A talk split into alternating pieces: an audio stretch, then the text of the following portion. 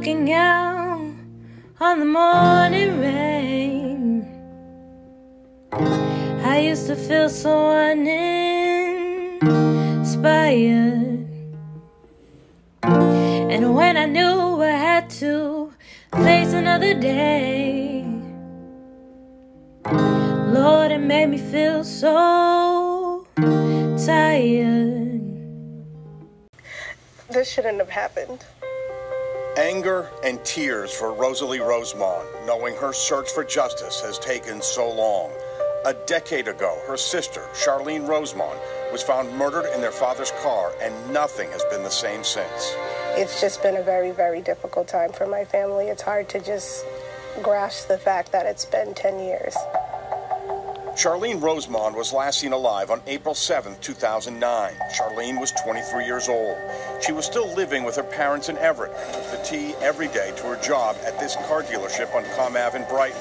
But on April 7th, things were going to change for Charline. Well, she borrowed my dad's car. Um, she didn't want to take the T that day, and my dad wasn't working until later. When Charline showed up for work that day, she had $4,000 cash in her wallet. She told her family that after work, a friend was going to help her buy a car. But first, Charline went to this gym across the street. She talked to her mother at about 6 p.m. Charline's dad needed his car back. She spoke to my mom. It was about 7 p.m. that evening, and she said she was on her way home because my dad needed his car, and that was the last conversation anyone ever had with her. But Charline never came home. The next day, her family filed a missing persons report. April 13th, almost a full week after Charline vanished, a tip led police to this parking lot in Somerville behind an apartment building on Webster Street near Union Square. She had been shot once in the head. Middlesex County District Attorney Marian Ryan says ballistic evidence is giving investigators a clear idea of how Charline was killed. We know from where the shot was fired, there was at least somebody in the back seat. Who was that person? What happened? I believe my sister was murdered for the money. DA Ryan says there were witnesses. One person was arrested for perjury, but no one has said enough to make an arrest in Charline's shooting. We know there are people who know things. And when you think about the trauma of, of losing a child, losing your sister in this way so tragically, it, that is hard enough. But then not to be able to see that someone's held accountable. Rosalie is hoping one of those people will finally come forward now, 10 years later, to give her family some peace. I know it wouldn't bring my sister back, but it would definitely bring justice to my sister's murder and for my family just to know that these people are not out there. She didn't deserve to be killed. She didn't deserve to be robbed. She didn't deserve any of it. If you have any information about what happened to Charline Rosemond, contact investigators at the Middlesex County DA's office at 781 897 6600. For New England's Unsolved, I'm Bob Ward, Boston 25 News. Before we get into this episode regarding my sister's murder, I just wanted to say thank you to Judge Faith Jenkins. I forgot to mention her on the episode, but she has also been a part of the people looking to help my family get justice for my sister's murder. She's made sure to highlight, share a bunch of things regarding my sister's case on her Twitter page. I've been in contact with her team. Um, we, you know, certain things didn't go certain ways, but I did want to say thank you to Judge Faith Jenkins. Hey, it's your girl Rosalie, also known as Rosie. On this episode, I will be on by myself. I did want to use this time to um, discuss my sister Charline Rosemond's murder. This is the 23rd episode, and I want to dedicate this episode because Charline was 23 when she was killed.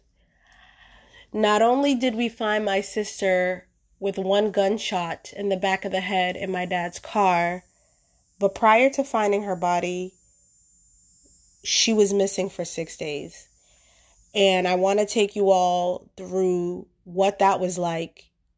And then having to find out that at the end of the six days, we wouldn't be having a reunion with my sister. We would be planning a funeral. So on April 6th, my sister had a conversation with my mom that evening. And my mom told her that my dad needed her to come home because my dad needed his car. Now, she was in the process of trying to buy a new car because hers had issues.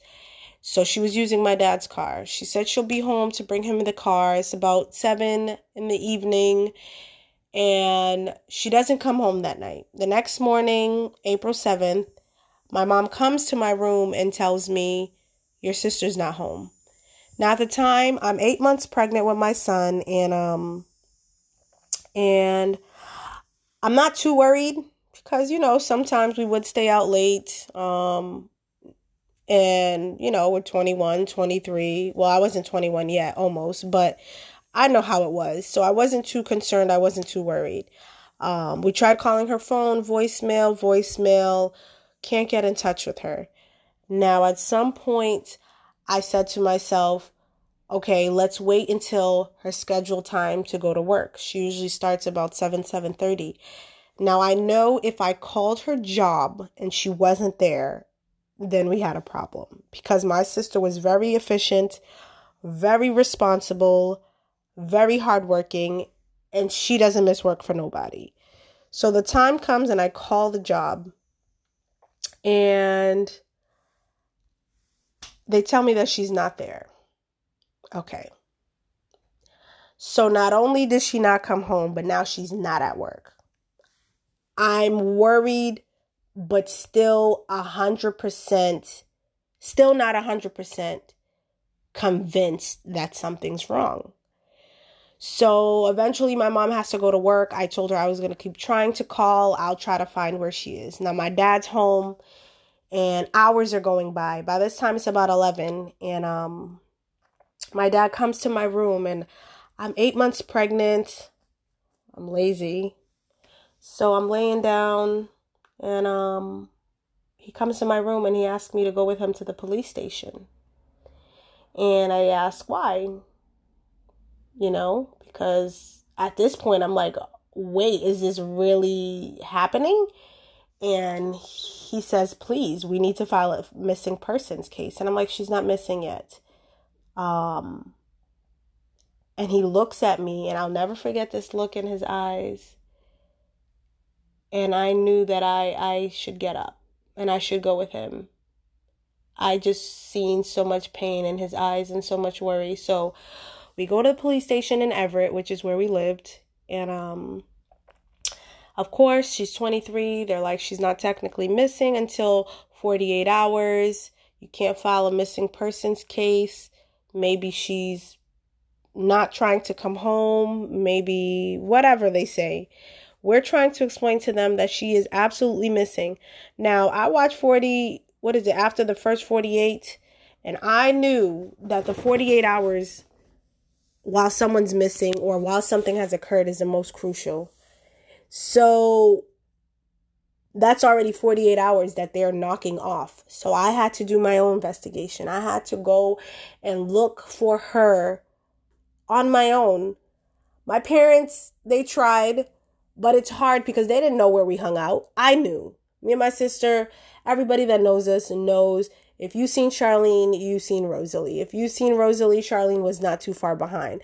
We were two years apart. We did basically the same shit. We hung out mostly with the same people.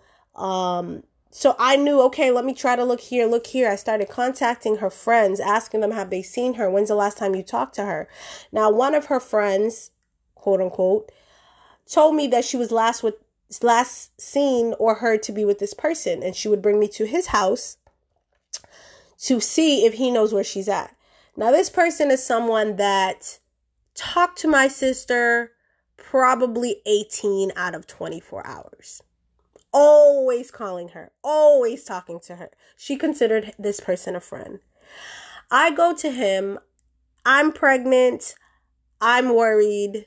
My parents are worried. But for some reason, this said friend is unbothered by the fact that my sister has gone missing. Now, this friend knows that she's responsible, that she would never not bring my dad's car home, that she would never not go to work on time. But this person is unbothered. At some point, this person says to me, Well, maybe she's somewhere drunk.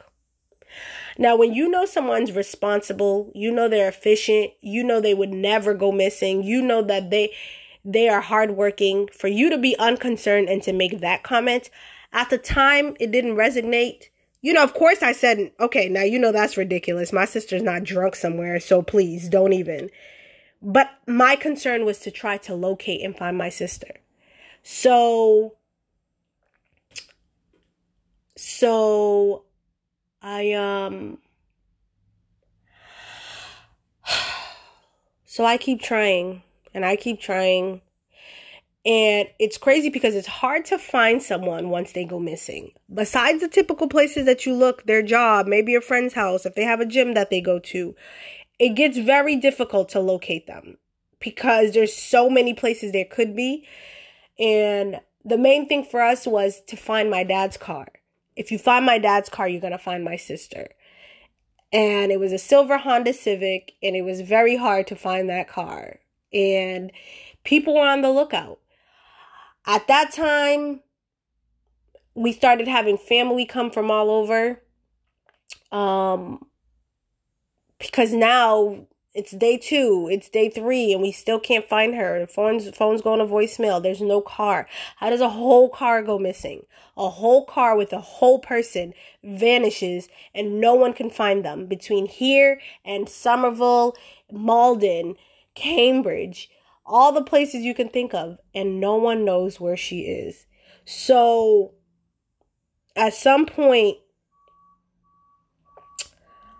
I don't even know if we got to file a missing persons case. I know that my parents started to have this feeling a few days in that um that things were not going to turn out good. Because you know your daughter, you know your sister, you know this is not normal, you know this is not something that is something that they usually do. So the fact that it's occurring and more days are going and going and going you know that the result is not good. Now, I, I can't sit here and say that I believe that at the end of the search she would be found dead. It's still hard to believe till this day that um that someone would take her life. So I do want to say that the day before no, the day that she did go missing, she was taking money with her to work and it was a few thousand dollars. And my mom asked her, Why are you taking that money with you to work? She said there was a friend of hers that was going to take her to buy a car for a discounted price. It was supposed to be a Lexus. So this person was going to help her get a Lexus for a discount. So she was taking the money with her because she wanted to go see the car and obviously, if you go see the car and you like it, you're going to pay for it. Needless to say, that money was never found or discovered when my sister's body was discovered. Which leads me and my family, as well as the police, to believe that that was the motive for her murder. You have money, and all of a sudden you're found dead, and there's no money found, and there's no Lexus purchased. So, the friend that was supposed to help her buy the car was also someone that was not concerned with the fact that she went to go she went missing. No concern whatsoever. Mind you, again, someone that talks to my sister on the regular. All of a sudden nobody's worried about it. Okay. I can't say too much, but I'm sure we're all thinking the same thing here. So, fast forward we can't find my sister. And on April 13th, mind you, April 11th was my birthday, my 21st birthday. There was no celebration. I'm eight months pregnant. I'm not celebrating my birthday. My other sister, who lives in Florida, was also pregnant with my niece at the time, and she was getting married. So within those six days, we have my sister in Florida getting married, that my sister Charline was supposed to also be attending the wedding. And we have my 21st birthday that there's no celebration. My mom, my other sister, Charline, of course, myself, unable to make it to my sister's wedding in Florida. To be pregnant, your whole wedding, you're crying, your sister's missing, no family of yours can be there because back home there's turmoil, there's trouble, there's someone missing. So, April 13th, one of my friends calls me and she says, I think you need to speak to the Somerville Police Department. So at the same time, my dad got a phone call. At this time, there are a bunch of people at my house family from Canada, from Florida, from New Jersey, everywhere. Now we don't know what to do. We're looking, we're looking for my sister. You know, as I talk about it and I think about it now, it's such a surreal moment. Uh, you see these things in movies, you see these things in shows, but to live it is a different type of pain. And until someone goes through it, you'll never understand it. As much as you try, um, it's it's just something hard to live with. But um, so my dad gets a phone call from his cousin, who's a taxi driver, but my dad can't hear him. There's a lot of noise in the house. There's a lot going on, and um, my dad gives the phone to my brother-in-law, and so my brother-in-law takes the phone, and he goes in the room. Within a few minutes, he comes out and he asks for me, my parents, and his wife, my older sister, to come in the room.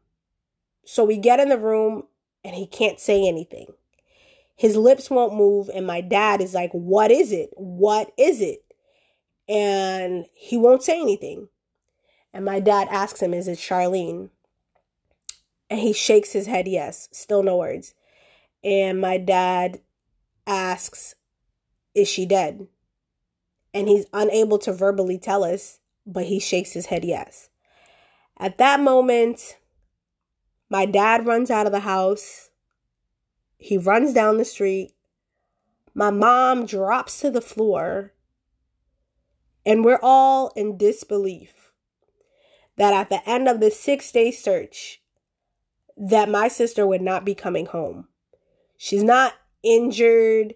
She's not in critical condition, that she is deceased. One gunshot in the back of the head found in my dad's Honda Civic on Webster Ave, besides up behind the apartment building in Union Square. So, of course, we have to go. Um, of course, we have to go. And we get there, and for me, in order for it to seem real, I need to confirm that this is a license plate for my dad's car. There's crime scene tape everywhere. Of course, I can't go up to the car, but I need to uh, confirm the plates. So once I see the plates, I realize that this is really my dad's car. And I realize that at that moment, like our lives have changed forever. Um, you know, to have a sibling that's been there since birth, that you've done everything with, you've taken your first steps, uh, you know, you've had matching outfits, you've had matching hairstyles, you have secrets that nobody else knows about. In a short period of time, that changes, and there's no longer that sibling is something very difficult to deal with. But I can also imagine how hard it is for my parents to raise your child, to make sure they're on the right path, to pay for them to go through school, for you to raise an amazing woman, and to have someone in a split second decide that they are no longer going to be here on earth. I can't even imagine it. So once we confirm that it's my sister, we have to go to the police station. Of course, sorry for your loss. So there has been so much investigation going on. Um, I provided them with a lot of information, and I was hoping that um, we'd be able to get this thing solved. These are the parties that were last known with her or said to be last known with her. Let's get these people in jail. It doesn't happen it still hasn't happened. It's been 11 years. Now, when we had to uh, go identify my sister's body, you know, in the movies I've seen you you go and um and they're on the table. They have a sheet over them, they pull the sheet back, you identify.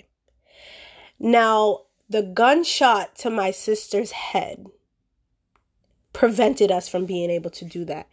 So we had to identify my sister at the Boston Medical Examiner's Office through a picture because they told us that the size of the gunshot to her forehead was the size of an extra large egg.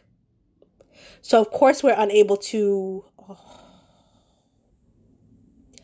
Of course, we're unable to view her body when that is how her face looks.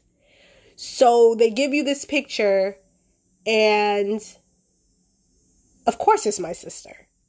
She just got her eyebrows done, her lips were chapped, and everybody that knows her knows that she always wore a lot of lip gloss, never had chapped lips. Um, and yeah, we had to identify her that way. And um, so I'm thinking we're gonna get these people, they're gonna get arrested, and um and nothing happens. So now her funeral comes. Certain friends don't show up for the funeral. They don't show up. They're around every other time, but now is the time of the funeral. They don't show up. Two weeks after my sister's funeral, my son is born. She wanted me to have a boy. She never got a chance to meet my son. How can you be happy when your best friend was just murdered and you just buried her two weeks ago? But you also just have a child that you've welcomed into this world. So, of course, it was hard to deal with my emotions. I didn't know how to feel. How do you feel happy when you feel guilty that you're celebrating life when someone's life was just taken? And I'll also say that um up until the time my sister died, we were not on good terms. Sometimes you think, "Oh, that's my sister, that's my brother, or that's whoever," and um you get in an argument and you're like, I'll just talk to them when I talk to them. I felt that way and I'll never get to talk to her ever again. And that is something that I've had to live with and I've had to deal with.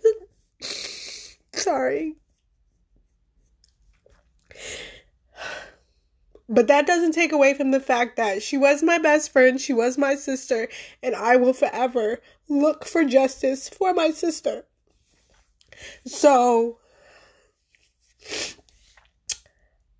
so fast forward about a year or two after, someone was arrested and charged with perjury in regards to my sister's case. They were found guilty. They created an alibi for certain people, and it was proven in court that they were not with the people that they said they were they proved that this person was nowhere within the vicinity of these other people, meaning you're creating an alibi, meaning that these people are probably involved. And this person was found guilty. He was sentenced to about maybe two years. Um, with time served, he had served a year and some change at that point. So at this point, he was able to get out pretty quickly. And that was all that came from it. We had a detective working on the case. Amazing, amazing guy. Found out he was retired. Um, I went to Somerville police department every so often I would check in with the district attorney's office. I will follow up with the police. I will send emails. I will call. I will stop by the police station. What do you need me to do? Is there any new information? And you would get the typical nope, there's nothing. Nope, there's nothing. There's nope, there's nothing. A few years ago I decided to stop by the police station again I find out at this time that this detective that has been working on the case is retired. Very disappointing because he's amazing and he's been such a huge part of me and my family's life that it it was sad to hear. This new detective states that he was taking over and he was now covering my sister's case. After we get into it a little bit, I discovered that not only had he never heard or even touched my sister's case, no one worked on my sister's case for a couple years. It just sat there collecting dust. The Somerville Police Department decided, I don't know, okay, well, she's murdered. We can't figure it out. Let's call it a day. That's not how it works. They were given so much information, they were provided so much details. They should have been able to do more than they have done. But I also need the public to know that we need the public's help. Yes, the police department is responsible for solving murders, that is their job. But if there's a group of people, there's a community that is aware of what happened that refuse to talk, that's not helpful. We have to work hand in hand. If you don't want to talk to the police, talk to me. Send me an email. Contact me through DMs. Send me a freaking letter. Whatever you have to do. I need the people responsible for my sister's murder put in jail. They have killed, they will kill again. It was thought out, it was planned. Because my sister was trusting of people that were not worthy of her trust. And these people are still out there. Someone out there right now is trusting these people, not knowing that they have killed. And there are people out there that know that these people have killed. Why are you protecting killers? It could very well be you, it could be someone else, it can cause damage to someone else's family. When you kill somebody, it's not only about you taking their life. This has changed my family drastically. It has changed me as a person. I view the world differently. I view people differently. I smile, I joke, I laugh. I have a lot of personality. But part of me is dead inside. And I don't think it'll ever be revived. My son is such a great part of my life. He brings me so much happiness. My nieces bring me so much happiness. My parents, my sisters, my brother in law. But there's just a part of me that has died when my sister died. And every day that we don't get justice, it, it, it dies a little bit more. My grandfather, he died in 2017. And although he had memory loss, he always remembered the fact that my sister was murdered. And he always asked me if they have caught the people and put them in jail. So he couldn't remember my name sometimes, but he remembered that. And unfortunately, he passed away and he didn't get to see that justice for his granddaughter. And it's been 11 years now. I've done two interviews with Bob Ward from Fox 25 News. Thank you to him for Unsolved Murders. And he did one about four years in, maybe five, and he did one for a 10 year anniversary of the unsolved murder of my sister. And still nothing. I've tried to share and I will continue sharing her story. I need everyone to share her story. I need people that may not have known about this story 10 years ago, 11 years ago to know about it now. You may know something that you were unaware was a part of my sister's case. You may want to get it off your chest. Maybe it's eating you alive. I I need help. I need you guys to help me solve my sister's murder. You know, I see so many people sharing other people's murders and stories from all over the world. I want my sister's story and her murder to be a part of the ones you think about. When you're sharing stories and this is crazy and this is brutal and how could this be done to someone? I want her to also be a part of your rotation of murders that are unsolved, that need to be shared, that need to be solved. Somerville, somewhere I grew up. I considered Somerville home. My sister considered Somerville home. For you to have a community of people in Somerville that refuse to speak on a murder that was senseless, that was heartless, that was brutal, for my sister to be killed execution style by people that she most likely knew, that's just crazy to me. And for people to have that information and to hold it in their heart and not feel that they they need to speak this could have been solved 11 years ago, 10 years ago, but somehow it hasn't. These people probably feel like they've gotten away with it. You haven't. You know what you did wrong. And I know that you know that at some point you need to be locked up. You got the money from my sister. It was worth her life. It wasn't worth her life. We could have given you the same amount of money that you robbed and killed her for. But yet you took that approach and you took that route. And I just want people to know that um that you really need to watch the people that you're around. You need to take heed when people do certain things. You need to not trust every friend that you have. And I don't mean to sound negative because I have a lot of friends that I trust. I have a lot of friends that are amazing, but my view is different now. Because you don't know who's out to get you. You don't know who's genuine anymore.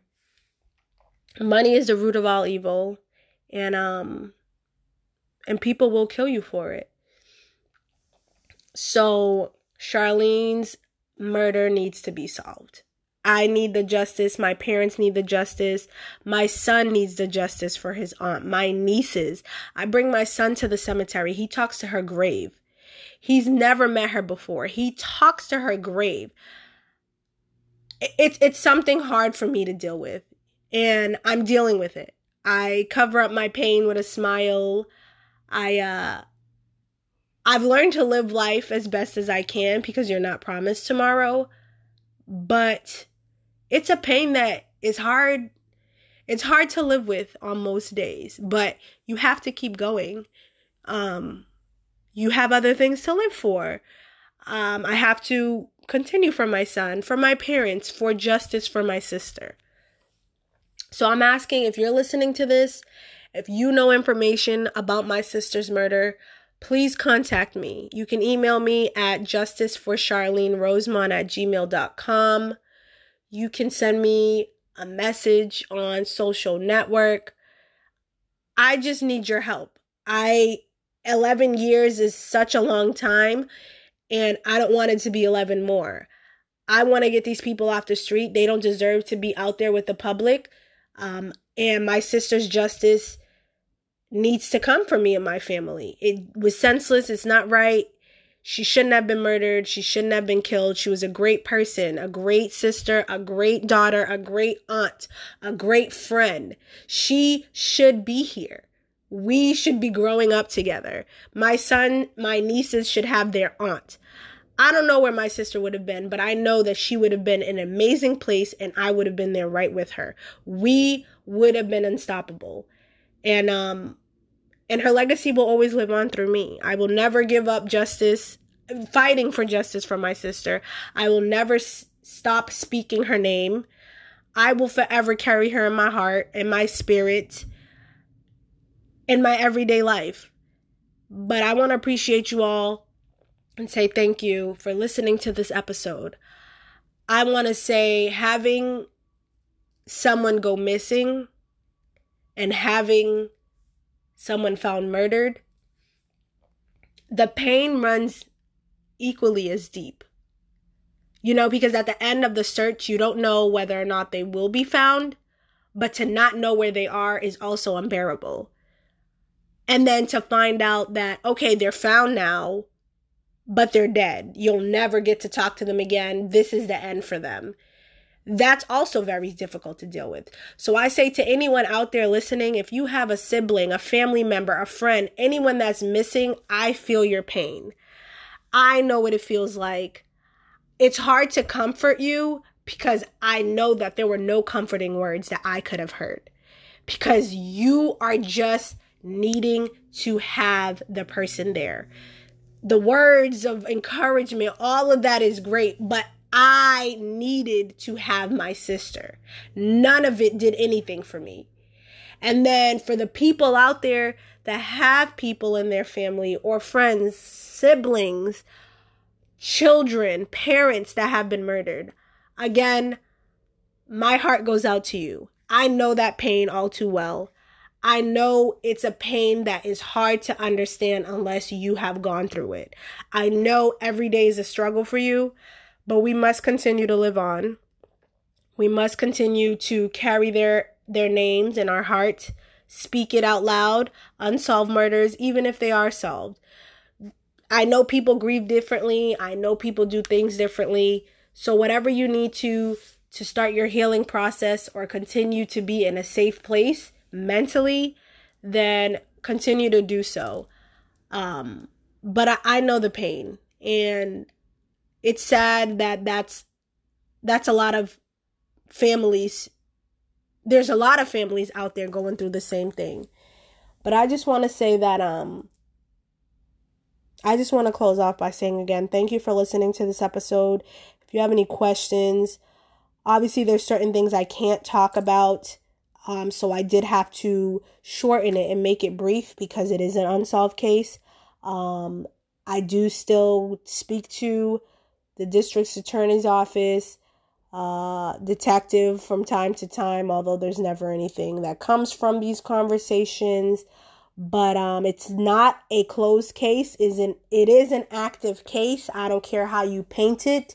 And um at the end of the day justice will come. Justice will come. You know what you did. God knows what you did. Some of your people know what you did but you cannot get away with it you will not get away with it. So thank you listeners for tuning in. And um i appreciate you